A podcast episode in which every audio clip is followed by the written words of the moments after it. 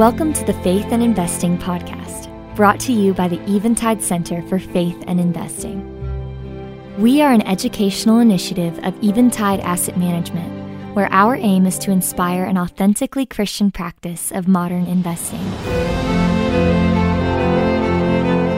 This podcast features conversations with thought leaders in the space of faith and investing, and also functions as an audio digest of the articles we feature in our online journal at faithandinvesting.com. Welcome back to the Faith and Investing Podcast.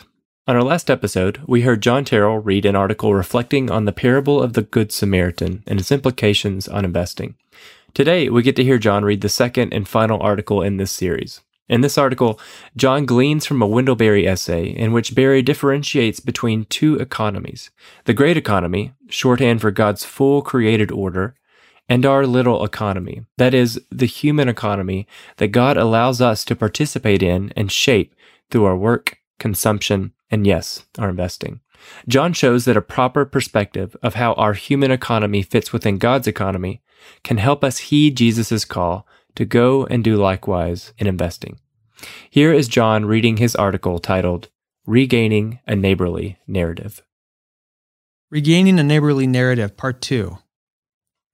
Part 1 concluded by observing that if we are going to rehumanize our work in business and investing, we need a larger, more inspiring narrative than that of unbridled self interest.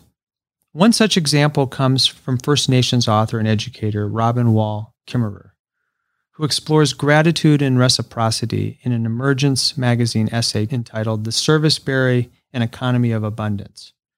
From her perspective, conceiving of something as a gift changes your relationship to it in a profound way.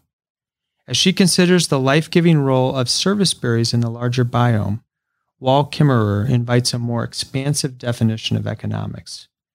Rather than the production, consumption, and distribution of goods and services under scarcity conditions, she calls for a definition of economics that summons new possibilities. The Greek word oikos, or home, stem for both ecology and economics, is a term that offers fresh insight. How we think about something influences how we behave. If we view investments as a commoditized thing, a dislocated product and or service separate from its larger living ecosystem, we debase it. If, however, we recognize the role investments play in human flourishing, we cultivate a different, richer garden. Jesus' final exchange with the religious scholar provides fertile soil for the flourishing of our personal and professional lives. Which of these three, do you think, was a neighbor to the man who fell into the hands of the robbers? He, the lawyer said, the one who showed him mercy. Jesus said to him, Go and do likewise. This comes from Luke chapter 10, verses 36 through 37. A sense of our home embeddedness reinforces our God given call to practice interdependency and mutuality in the broader web of our community and work relationships. When we begin to see our work holistically as bandaging wounds and serving neighbor, we move from mere workers to worshipers, recrafting our jobs from isolated labor to sacramental civic service.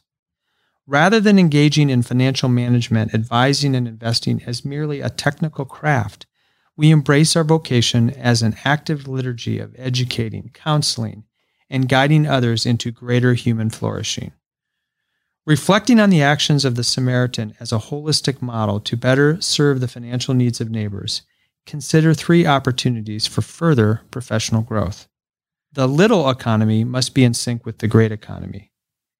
In his essay, Two Economies, author and environmental activist Wendell Berry distinguishes between the little economy or human economy and the great economy.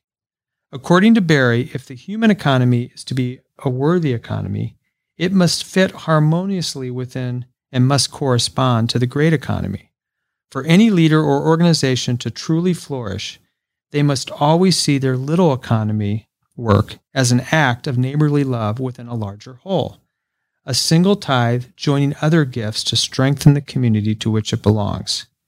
Berry likens the bond of the little economy to the great economy as one of harmony, a wheel in sync with creation, or as the prophet priest Ezekiel imagines, a wheel in the middle of a wheel. Ezekiel chapter 1 verse 16. According to Berry, the human economy cannot dictate its terms to the great economy, just as we cannot dictate our terms to God. The human mind plans the way, but the Lord directs the steps. Proverbs chapter 16 verse 9. When our little wheel turns in opposition to the great wheel, we embrace competitiveness, scarcity, and the neuroses of our daily lives. If, on the other hand, we see ourselves as living within the great economy, under the necessity of making our little human economy within it according to its own terms, the smaller wheel turning in sympathy with the greater wheel, receiving its being and its motion from it, then we will see that the traditional virtues are necessary and practically justifiable. To serve faithfully in investment services, we must quiet the inner and outer forces that impede our best neighborly attention. Whether it be the pressure of sales, the unending demands of regulatory paperwork, or the time constraints that constrict our days, Samaritan like service discerns and prioritizes the needs of others. Our little economy is derivative of the great economy. Another key difference, according to Berry, is the dependence the little economy has on the great economy. Although a human economy can evaluate, distribute, use, and preserve things of value, it cannot make value. Value can only originate in the great economy. Participants within the human economy must recognize that all of its creative resources, natural, intellectual, social, and financial, are derivative of a greater force. In the beginning, when God created the heavens and the earth, the earth was a formless void, and darkness covered the face of the deep, while a wind from God swept over the face of the waters. Genesis chapter 1, verse 1. Only God creates out of nothing. We create out of the world he formed which means that all our work, including that of investment services, is derivative. The noble work of advisors depends on millions of others who assess the viability of markets, design, engineer, and manufacture products, fulfill orders, transport goods and services, account for financial transactions, and attend to customers. In fact, all our various forms of work depend on the work of others. And the legitimate work of humans originates from the work of God, whose image we bear. Our role in reversing a globalization of indifference. As we better understand our embeddedness within God's larger economy, we are called to action on His behalf. Pope Francis, in a July 2013 homily, reflects on the priest and Levite as illustrative of global indifference. Today, no one in our world feels responsible we have lost a sense of responsibility for our brothers and sisters. We have fallen into the hypocrisy of the priest and the Levite, whom Jesus described in the parable of the Good Samaritan. We see our brother half dead on the side of the road, and perhaps we say to ourselves, Poor soul, and then go on our way. It's not our responsibility. And with that, we feel reassured, assuaged. The culture of comfort, which makes us think only of ourselves makes us insensitive to the cries of other people, makes us live in soap bubbles, which, however lovely, are insubstantial. They offer a fleeting and empty illusion which results in indifference to others. Indeed, it even leads to the globalization of indifference.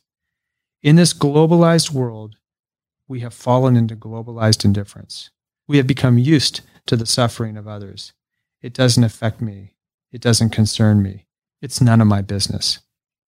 In his speech at the Mason Temple the night before he was gunned down at the Lorraine Motel in Memphis, Martin Luther King also spoke of the Good Samaritan, who decided not to be compassionate by proxy, but got down alongside his brother in a posture of dangerous unselfishness, bandaging wounds, showing heartfelt concern for the stricken, and demonstrating deep capacity to project the I into the thou. The Great Recession and the precipitating role that financial services played in it is a prime example of economic dislocation and global indifference. Financial capital and the vital role it has in ordering our world should never be commoditized. To do so cheapens the life force it can bring to a needy world.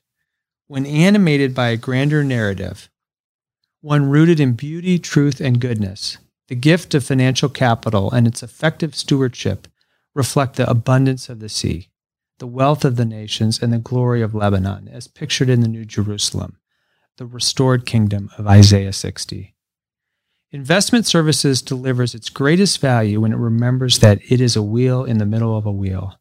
The capacity to see and serve neighbors requires a larger story, a grand narrative that comprehends need through the eyes of a Samaritan on a dusty, dangerous road 2,000 years ago, or a sanitation worker in Memphis in 1968. As Dr. King observed, the priest and the Levite both asked, If I stop to help this man, what will happen to me? But the Good Samaritan reversed the question If I do not stop to help this man, what will happen to him? Jesus, is, Jesus told his parable with purpose, and its message instructs us today. Neighborliness breaks down barriers, crosses over, bends down, dresses wounds, and risks loving and being loved. Neighborliness is rooted in action, agency, responsibility. Financial advisors, managers, and investors have almost limitless opportunities to help heal a broken world.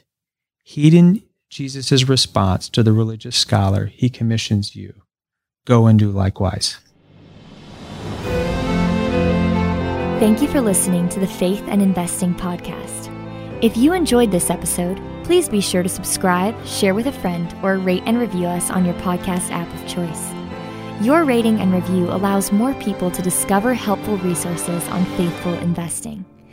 To find out more about the Eventide Center for Faith and Investing, visit us at faithandinvesting.com.